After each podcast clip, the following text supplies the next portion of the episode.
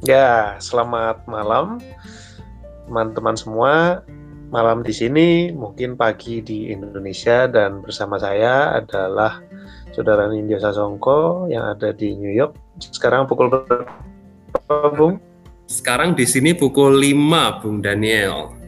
Oh iya, pukul 5. Ya, oke. Kemarin kita sudah bincang-bincang tentang political theology, kemudian uh, mengulik teologi politik yang khas dari satu tokoh yaitu mm -hmm. Kalbar. Mm -hmm. Nah, sekarang kita mau lihat uh, teologi politik dari tokoh lain yang juga mm -hmm. Protestan, juga teolog besar di abad ke-20 yaitu Paul Tillich. Nah, kebetulan bersama kita uh, Bung Nindyo Sasongko ini pakar teologinya Paul Tillich ini. Beliau menguasai. Jadi mari kita sama-sama uh, tanya ya ke beliau pada malam hari ini. Paul Tillich itu apa seperti apa political teologinya? Seperti secara singkat aja. Yeah. Jadi mungkin mungkin Bung Nindo bisa introdusir dulu, yeah. terserah urutannya mau seperti apa, tapi mungkin untuk mengarahkan ada pertanyaan-pertanyaan mengapa Paul Tillich, terus kemudian siapa, hmm. apa pemikirannya, hmm. dan yang jelas harus ada buat apa Oke oke. Oke silakan silakan. Oke nanti mohon kalau saya lupa uh, diingatkan juga ya. Okay. Uh, ada beberapa hal yang yang perlu uh, kita ketahui tentang Paul Tillich. Yang pertama uh, mungkin Paul Tillich dikenal di Indonesia khususnya itu kan uh, karena dia biasanya tergolong uh, teolog modern begitu ya. Teolog modern dan kemudian juga dianggap sebagai teolog eksistensialis. Hmm. Ya begitu kan. Jadi uh, diperkenalkannya seperti itu. Hanya memang yang namanya teolog uh, besar itu biasanya lebih kompleks daripada cuman sekedar ini teolog modern uh, dan teolog eksistensialis begitu. Nah, bicara tentang Tilly, dia sendiri sebenarnya kan uh, teolog Jerman tetapi dia hidup di dua uh, benua. Jerman khususnya pada sekitar Perang Dunia Pertama dan juga uh, pada waktu Nazi di Jerman dan kemudian pada tahun 1933 dia harus pindah dia diusir dari Jerman, pindah ke Amerika dan kemudian berkarya di Amerika mengajar di Union Theological Seminary yang tidak jauh dari tempat uh, saya sedang duduk ini. Hmm. Nah, jadi bicara mengenai teologi tilih itu memang kita harus melihat dalam dua dunia yang berbeda ini. Nah, akan tetapi kalau bicara mengenai teologi uh, politiknya tilih, kita bisa mengatakan bahwa Tilih itu sudah terlibat dalam politik sejak pada waktu dia muda. Hmm. Pada tahun 1918 misalnya, dia itu aktif bersama teman-temannya membuat sebuah gerakan New Church Alliance, persekutuan gereja-gereja baru, yang isinya adalah uh, gereja ini kumpulan orang-orang muda ini menolak uh, kapitalisme, mereka mencoba mengupayakan sebuah gereja yang dekat dengan sosialisme, mendukung sosialisme, uh, dan terus mencoba melakukan uh, mempraktikannya di dalam gereja-gereja mereka. Lalu tahun 1919 misalnya, uh, Paul Tillich dan Richard Wegener itu berbicara di depan uh, partai politik sebuah partai politik, Partai Sosialis Demokratik, begitu ya.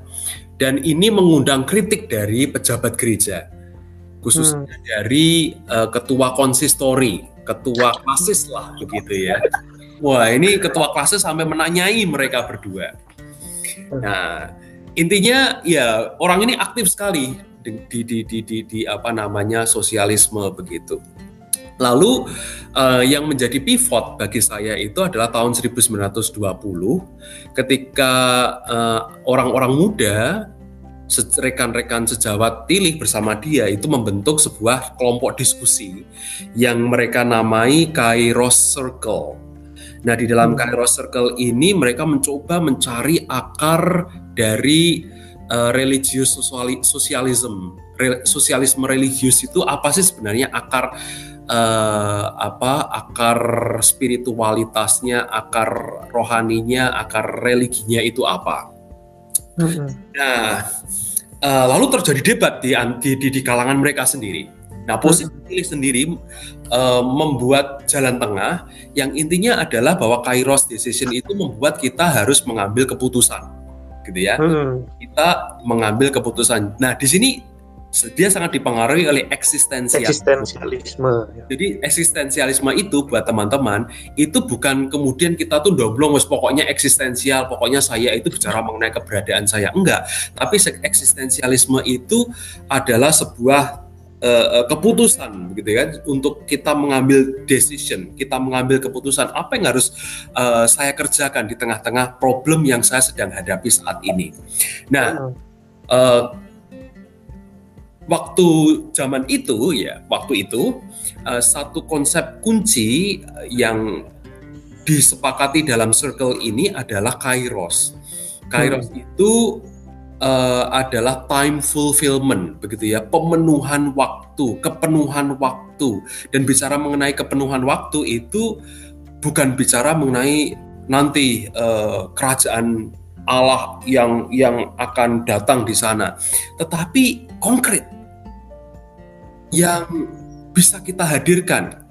Jadi kerajaan Allah itu bisa hadir karena ada masalah dan mendorong kita begitu ya, mendorong kita untuk mengambil keputusan dan timingnya tepat.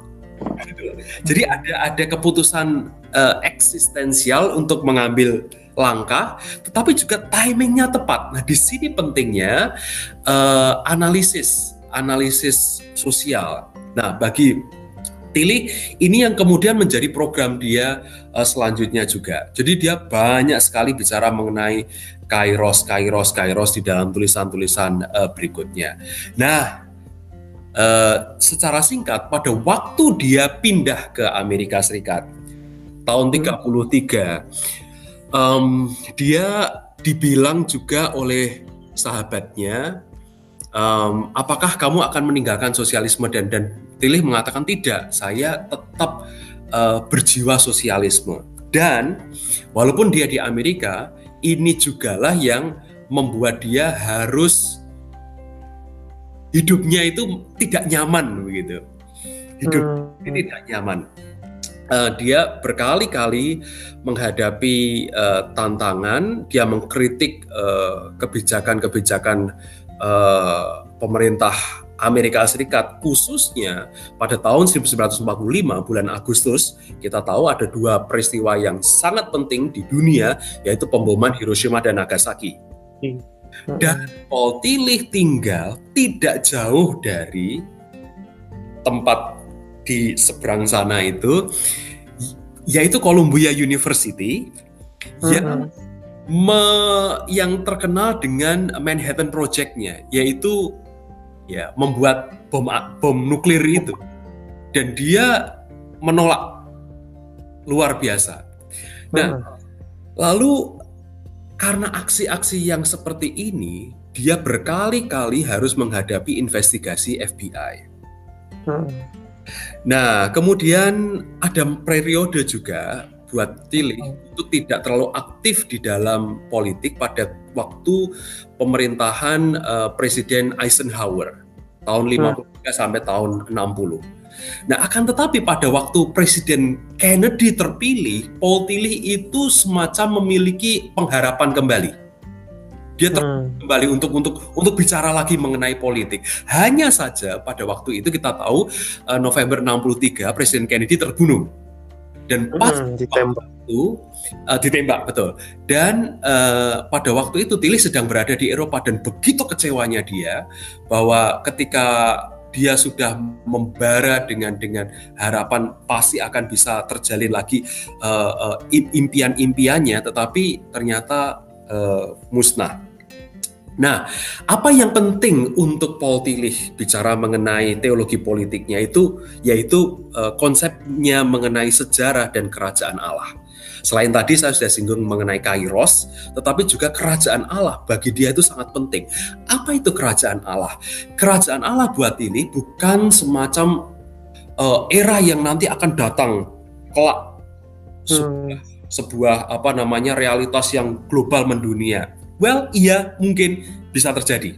Akan tetapi yang terpenting adalah apakah iman kita membuat kita juga tergugah untuk mengambil uh, langkah mewujudkan kerajaan Allah kini dan di sini di sekitar kita. Jadi apa yang konkret yang kita bisa kerjakan dan sekaligus hal ini Bung Daniel bagi saya kita bisa bicara mengenai buat apa tadi begitu kan? Oh iya.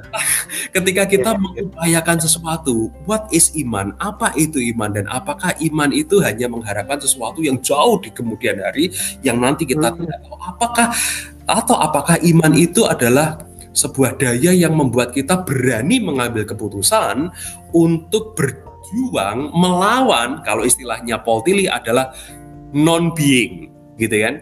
Hmm. apa itu non being non being itu ya ketiadaan, tetapi manifestasinya bisa jadi meaninglessness, ketidakberartian, atau ke uh, emptiness, gitu kan, kekosongan. Jadi kehampaan hidup, begitu. Nah, um, oke. Okay. Nah, jadi uh, pengharapan-pengharapan politik itu terjadi dalam sejarah yang konkret, kemudian dalam dalam konteks yang real, gini dan di sini, dan kerajaan Allah bagi Tilih adalah sebuah tindakan yang hmm. dilandasi oleh kebenaran, oleh cinta kasih, dan juga oleh pengalaman uh, uh, hidup bersama dengan Allah, begitu. Yang ini hmm. disebut sebagai uh, being ultimately concerned begitu ya atau being grasped by the ultimate concern. Semoga sampai di sini dulu uh, semoga ya. jelas. Uh, iya iya, saya, saya pikir saya pikir jelas ya. Saya ada beberapa tertarik menanggapi. Ya. Tapi ano apa? Nanti saya minta satu poin klarifikasi cuma yep. saya mau tambahkan sedikit ya karena saya kan urusannya sama Kalbert.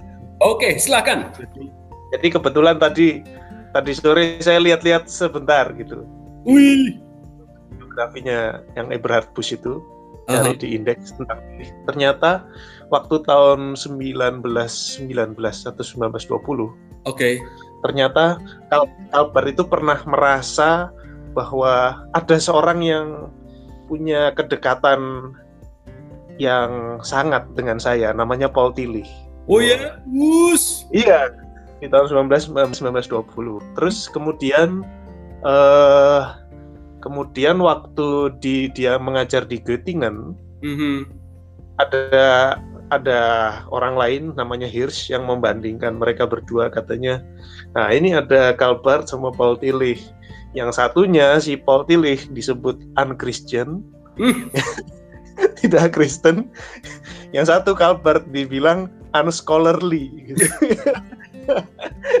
Jadi Kalbert kan biasa dikenal apa namanya uh, menjadikan apa kelas kuliah itu seperti mimbar gitu. Oh. Kalau, ya kalau Paul Tillich kan mungkin agak diragukan karena mungkin pendekatannya suka dianggap lebih mirip seperti filsafat agama begitu. Iya, iya, iya. Ya.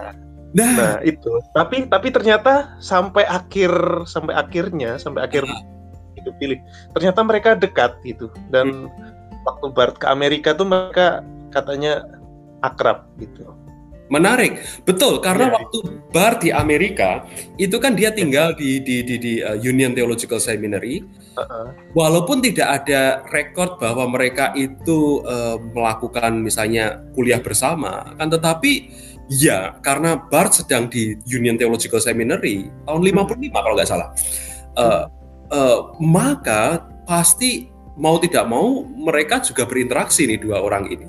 Iya. Begitu. Iya. Tapi pertanyaan klarifikasi saya tadi, Oke. Okay. Mungkin ini juga menutup. Saya tertarik karena dari tadi yang sering ditekankan itu soal kairos. Gitu. Uh. Jadi ya. kairos kalau dalam pemahaman pilih itu apakah itu soal kesabaran menunggu waktu yang tepat mm-hmm. atau atau bahwa dalam tiap atau setiap waktu virus di mana kita harus mengambil keputusan. Mm-hmm. Kira-kira lebih dalam pengertian yang mana, Bu? buat Paul Tillich, uh, kairos itu personal dan eksistensial. Karena itu kairos itu adalah keberanian untuk mengambil keputusan uh, dan tidak hanya menunggu, begitu. Hmm. Jadi jadi bukan bukan sifatnya pasifisme, tetapi uh, oh. keberanian untuk mengambil mengambil mengambil sikap dan mengambil keputusan, begitu. Nah, uh, jadi setiap saat pun orang tetap ditantang ya. Yes, yes.